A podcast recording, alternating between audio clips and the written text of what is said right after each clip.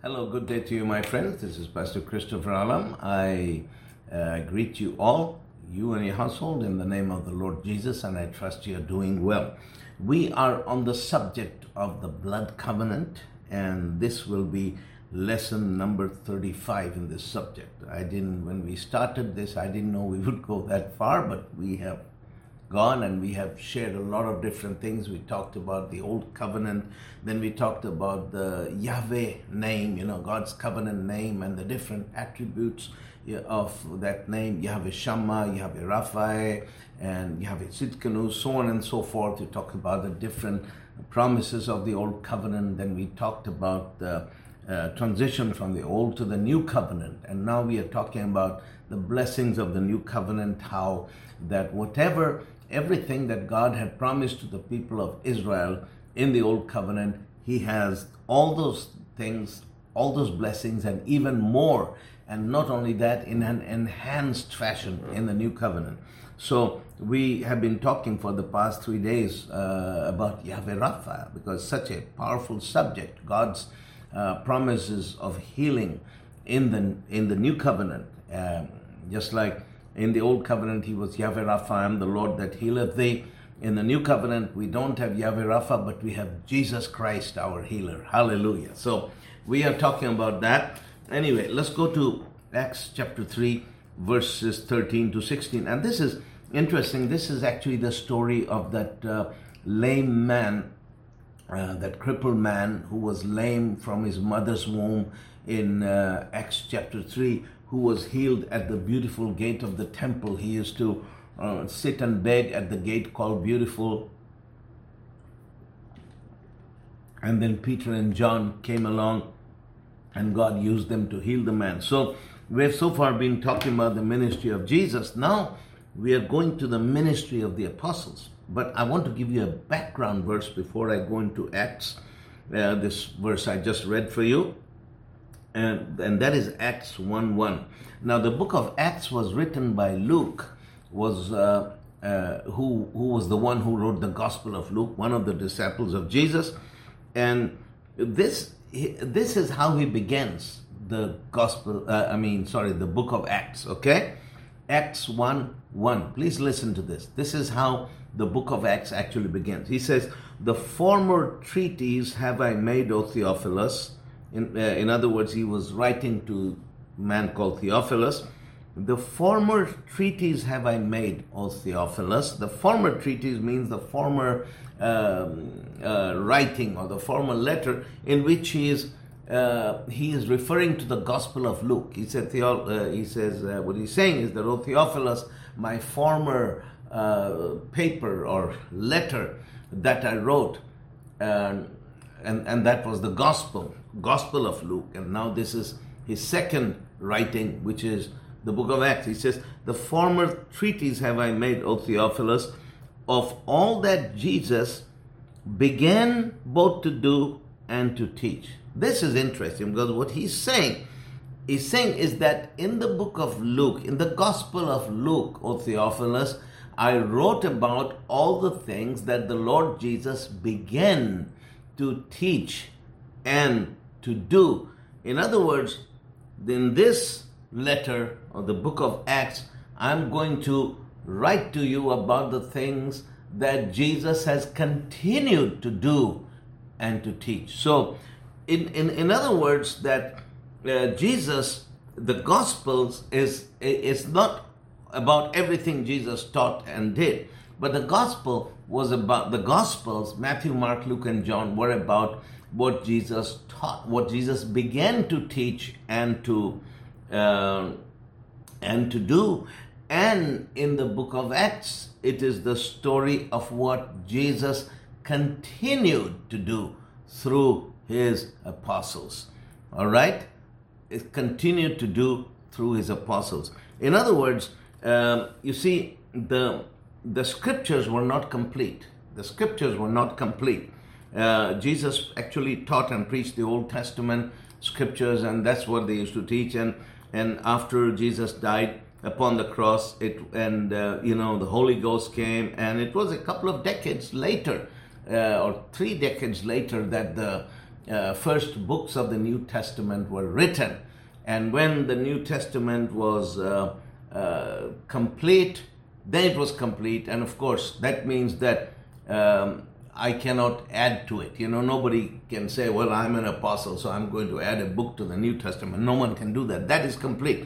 But what he's saying is that Jesus continued to do and to teach. He began to continue giving his word and he continued to do miracles. And although he stopped giving uh, the scriptures until the last book of the New Testament was written, but he continues to do his works his miracles because he's the same yesterday, today, and forever. So we have to look at the gospel, uh, the book of Acts, n- not as you know they call the book of Acts the Acts of the Apostles, but a more accurate description of the book of Acts should be the Acts of Jesus through his apostles. So it is the healing ministry of Jesus that continues through the apostles. And um, anyway, you see the continuation. We see in Luke, in Acts chapter 3, 13 to 16, and this is the healing of the lame man at the gate of the temple called Beautiful. And after he get, you know, he was crippled, he was paralyzed from his mother's womb. And then when he got healed, he ran straight into the temple and he was leaping and he was walking and, and praising God and everybody was excited. And, and then, um, Peter got up and he began to preach. Peter was full of the Holy Ghost. He began to preach and he began to preach about Jesus and he began to um, and and he began to explain to the people how this man had been healed because the the scriptures tell us uh, the previous verses before the 13th verse it says when the people saw um, um, the the people saw the lame man who was now walking, how he was holding on to Peter and John. They were, they, you know, they were looking at looking at looking admiringly at Peter and John, and uh, and he says, uh, Peter begins to say, "You men of Israel, why do you look at us as though we, by our own power or holiness, have made this man to walk?" Then he began to glorified Jesus. And he said, The God of Abraham and of Isaac and of Jacob, the God of our fathers, has glorified his son Jesus, who you delivered up and denied in the presence of Pilate when he was determined to let him go. He tells them straight because they were there. He says, um, you know, and this was in the temple. In the temple, he's confronting those Jews and he's telling them, he says, the God of Abraham, Isaac, and Jacob, the God of our fathers has glorified his son Jesus, who you delivered us, and denied him in the presence of Pilate when he was determined to let him go. But you denied the Holy One and the just, and desired a murderer to be granted to you, and killed the Prince of Life, whom God has raised from the dead, whereof we are witnesses and his name through faith in his name has made this man strong whom ye see and know. Ye the faith which is by him has given him this perfect soundness in the presence of you all. So what he's saying is he's giving them uh, an explanation of how this lame man could walk. The first thing he says that we have not made this lame man to walk by our own power or holiness. It says, we have not made this lame man to walk by our power or our holiness. It says, but his name, the name of Jesus, his name, we just mentioned his name. His name, through faith in his name, has made this man strong. Who you know, he says there's two things uh, here. The first, uh, you know, there's there's there's two factors but the first factor is the name of Jesus. He says, the name of Jesus through faith in his name. He says, we spoke the name and we have faith in the name because Jesus had said to us that in my name you shall cast out devils. In my name you shall lay hands on the sick and they shall recover. So he said, so his name and, through faith in his name. Now, he didn't say Jesus came down from heaven and healed this man. He said, We spoke his name. And there is such power in the mention of the name of Jesus Christ of Nazareth that when we spoke his name through faith in his name, and then the second thing, he says, The faith which is by him has given him this perfect soundness in the presence of all. He says, The faith that we have through Jesus, the faith that Jesus has given us has made this man whole. So there's two factors, two main factors we see here in the first great miracle of the book of Acts. He says, His name, through faith in His name, and the faith which is by Him. So these are two things that you and I, uh, beloved, we got to learn about. We got to study this. The name of Jesus. What is the power in the name of Jesus? What? Why is the name of Jesus so powerful? God says that God has given to him. God has exalted Jesus above all things and given to him the name that is above every name, so that at the name of Jesus, every knee has to bow. Then he says, things that are in heaven, things that are on earth, things under the earth. That means whatever dimension these things exist in, whether they're in the heavenly or on the earthly or in the nether world, in the demonic realms. He said every knee has to bow, everything has to submit and to bow before the name of Jesus, and every tongue has to confess and that the lordship of Jesus Christ, that Jesus Christ to the Lord is Lord, that is how God is glorified. So he says that every knee has to bow. Things in the heavenly bow. Things on earth, demons, diseases, no matter what they are, under the earth, have to bow before Jesus. So he says, His name, which has so much power in the heavenly, on the earth, and under the earth, demons and diseases bow to that name.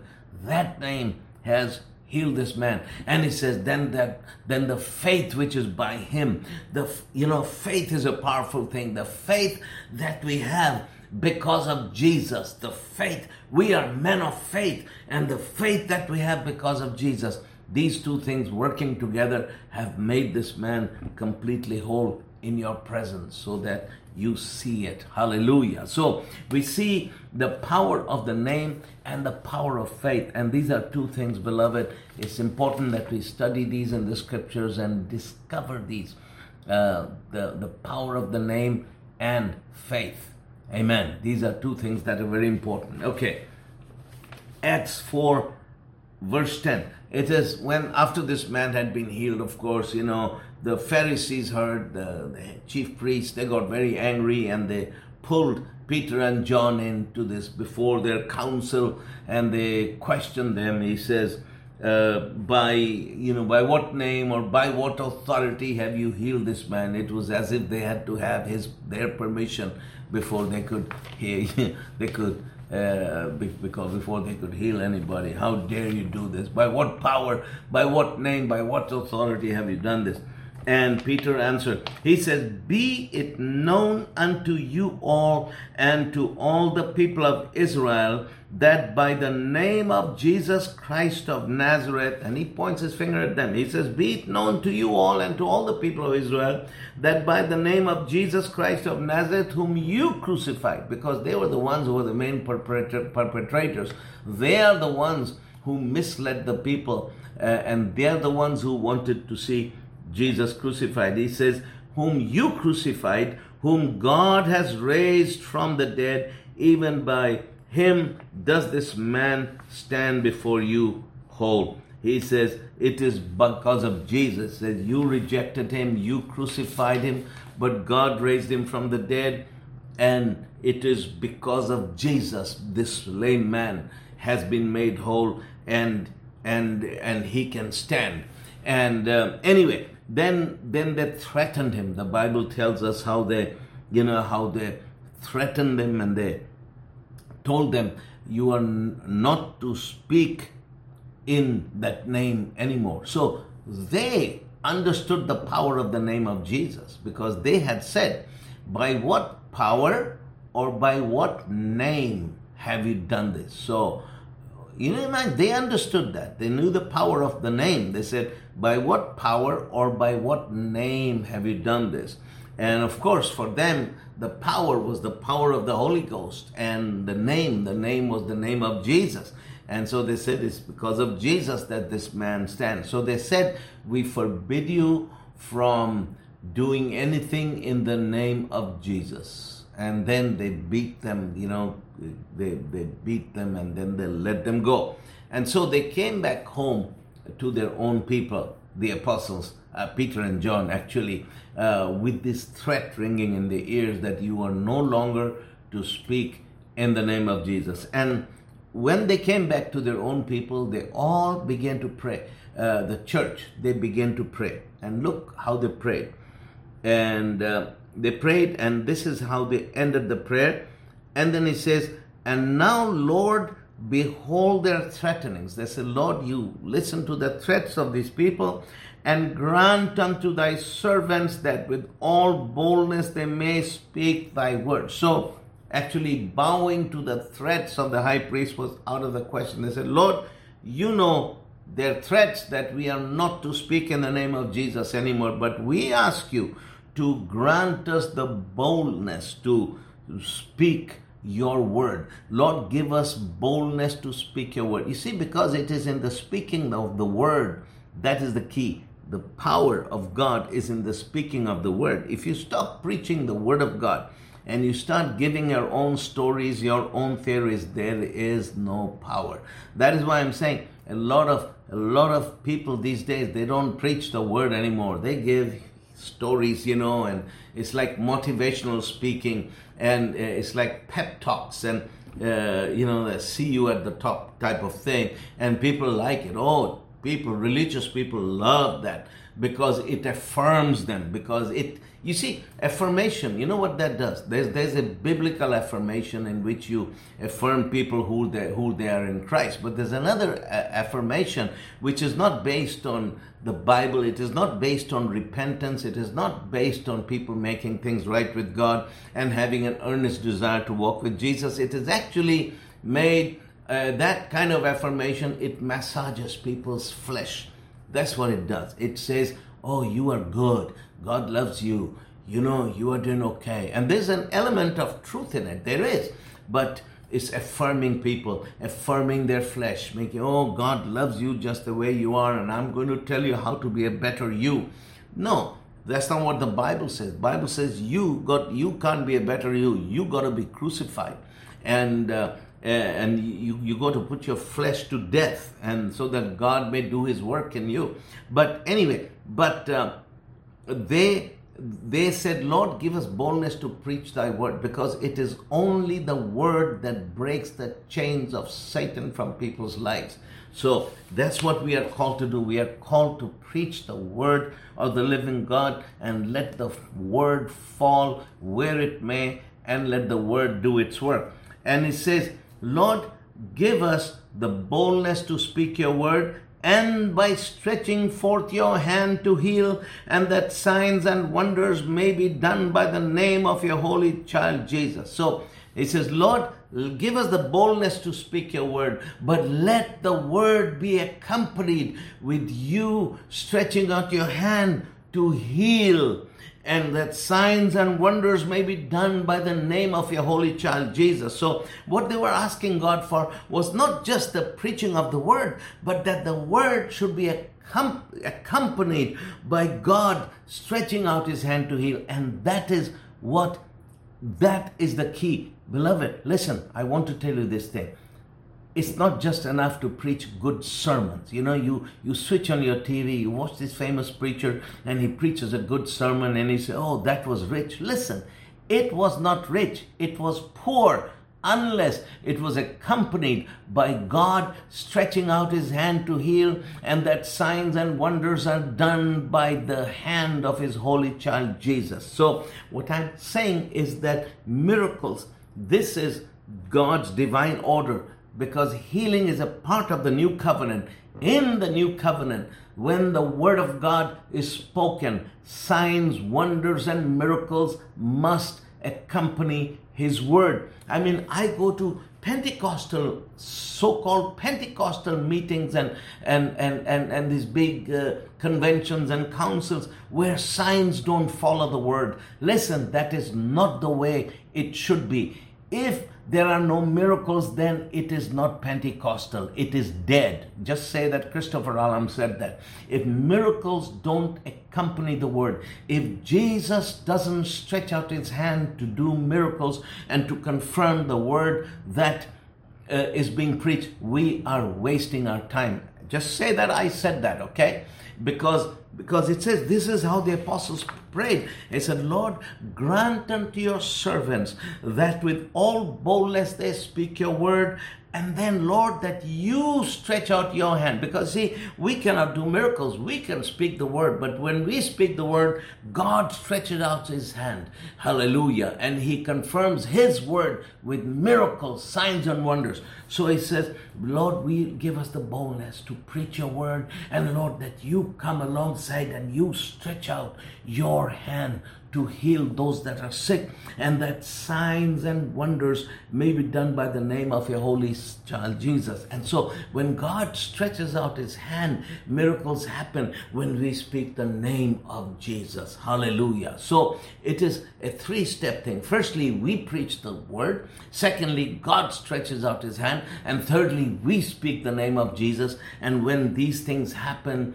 God will do it. But these things happen only if we call out to God, not if we wish. You look at the way that these apostles actually cried out to God for these things. When they were under threat, when they were under persecution, they were not asking for their own safety like in America right now, you know, the government says you can't meet and all that. And you know what people do? People get on the internet and they're protesting, talking about the liberals and talking about this conspiracy. Listen, that is not what God has mandated us to do, to talk about conspiracies and, and discuss. God has said, we listen, pastors, this is what you got to do. You got to get on your knees, get your church together, get on your knees, and ask God to give you boldness to speak His word, and ask Jesus Christ to stretch forth His hand to heal, and that signs and wonders and miracles be done through the name of the Son of God, Jesus Christ.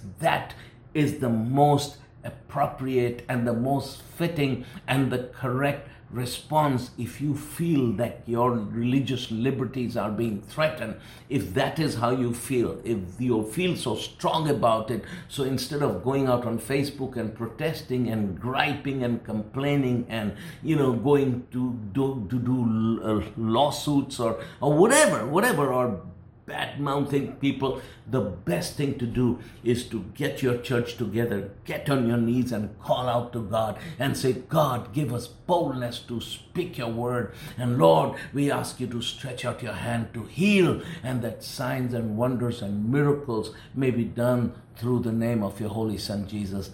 That is the only fitting and the most appropriate response to what we are facing these days, men of God.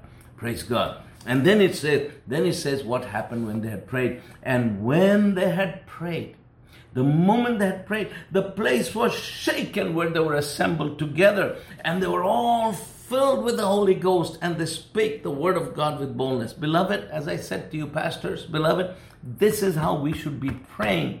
And because complaining won't bring down the Holy Ghost, complaining won't shake your church. But when we when we call out to God and we call out to God to heal, and Jesus stretches out his hand, he said, when we pray that kind of prayer, the Holy Ghost fell and the place was shaken, and and they were they were all the whole church was filled with the Holy Ghost. And they spoke the word of God with great boldness because that's what they had asked God for boldness to speak the word. And the multitude of them that believed were of one heart and of one soul. Neither said any of them that aught of the things that he possessed was his own, but they had all things common. Now, this is a sign of revival because when revival comes, people are filled with the Holy Ghost, they get bold. Suddenly, one thing that happens, they loosen their pockets. They begin to give, they begin to give to the poor, they begin to help people. And says, and then verse 33 and with great power gave the apostles witnesses witness of the resurrection of the Lord Jesus, and great grace was upon them all. He said, with great power, the apostles gave witness of the resurrection of the Lord Jesus, and great grace was upon them all. With great power, the apostles gave witness of the resurrection of the Lord Jesus, and great grace was upon them all. And it says, Acts 5:12, and by the hands of the apostles were many signs and wonders wrought among the people. He said, but after that, by the hands of the apostles, there were signs and wonders done among the people by the apostle. And he says, uh, then he says, uh, Acts 14:3 Long time therefore abode they speaking boldly in the Lord which gave testimony to the word of his grace and granted signs and wonders to be done by the hand it's like they were flowing in the miraculous i mean they prayed the place was shaken holy ghost came and after that they were speaking boldly God the answer to the prayer. God give us boldness to preach the word. Holy Ghost comes. The Holy Ghost will always come when we pray that kind of prayer. Place was shaken. They're full of the Holy Ghost. They went out and preached the word of God boldly, and God began to cause miracles to flow. Miracles were flowing in the church. Miracles were flowing through the hands of the apostles. And he says, God granted signs and wonders to be done by the hands. Hebrews 13:8, Jesus Christ the same yesterday and today and forever. Jesus Christ, the same yesterday, today, and forever. Hallelujah. Jesus Christ. I've, I'm, and this is what ends this uh, um, this uh, point of uh, which has taken me four lessons about Jesus Christ is our healer, which is the new covenant equivalent of the old covenant. Yahweh Rapha, I am the Lord that healeth thee is that Jesus Christ the same yesterday, today, and forever. And if he stretched out his hand to heal and to do miracles in the book of Acts, he does the same things today. If his name had power in the book of Acts, his name still has power today, and he is the same yesterday, today, and forever and He is the unchanging Christ. He has never changed. Glory be to His name. I want you to be aware of that, my friends, that Jesus Christ is the same yesterday, today, and forever, and He is a healer and He is with us. And He says, I will never leave you nor forsake you. Well, God bless you. And tomorrow we'll talk about how God gives us victory which is the equivalent of the Old Testament Yahweh Nissi, the Lord our, our victory. But in the new covenant, we have wonderful promises of victory that God has promised us, and we will talk about that tomorrow. But let's pray. Father, in the name of Jesus, I pray for my brothers and sisters. I thank you for a hand of mercy and blessing upon them. I ask you to touch each person. If there be any sick person in their house, Father. Heal them in Jesus' name. Father, in the name of Jesus, touch and bless them. And I want all of you who are listening to me to stretch out your hands. Father, I ask you to anoint these hands with the fire, the power of your Holy Spirit, so that when these hands are laid upon the sick, the sick shall recover. Do many miracles through them in the name of Jesus. Now, this is what I want you to do. I want you to go forth and start praying for the sick and uh, Say, Lord, I'm making myself available to you. Pray for the sick because Jesus Christ is a healer and He is the same today. Hallelujah. Well, God bless you, and I'll be seeing you tomorrow.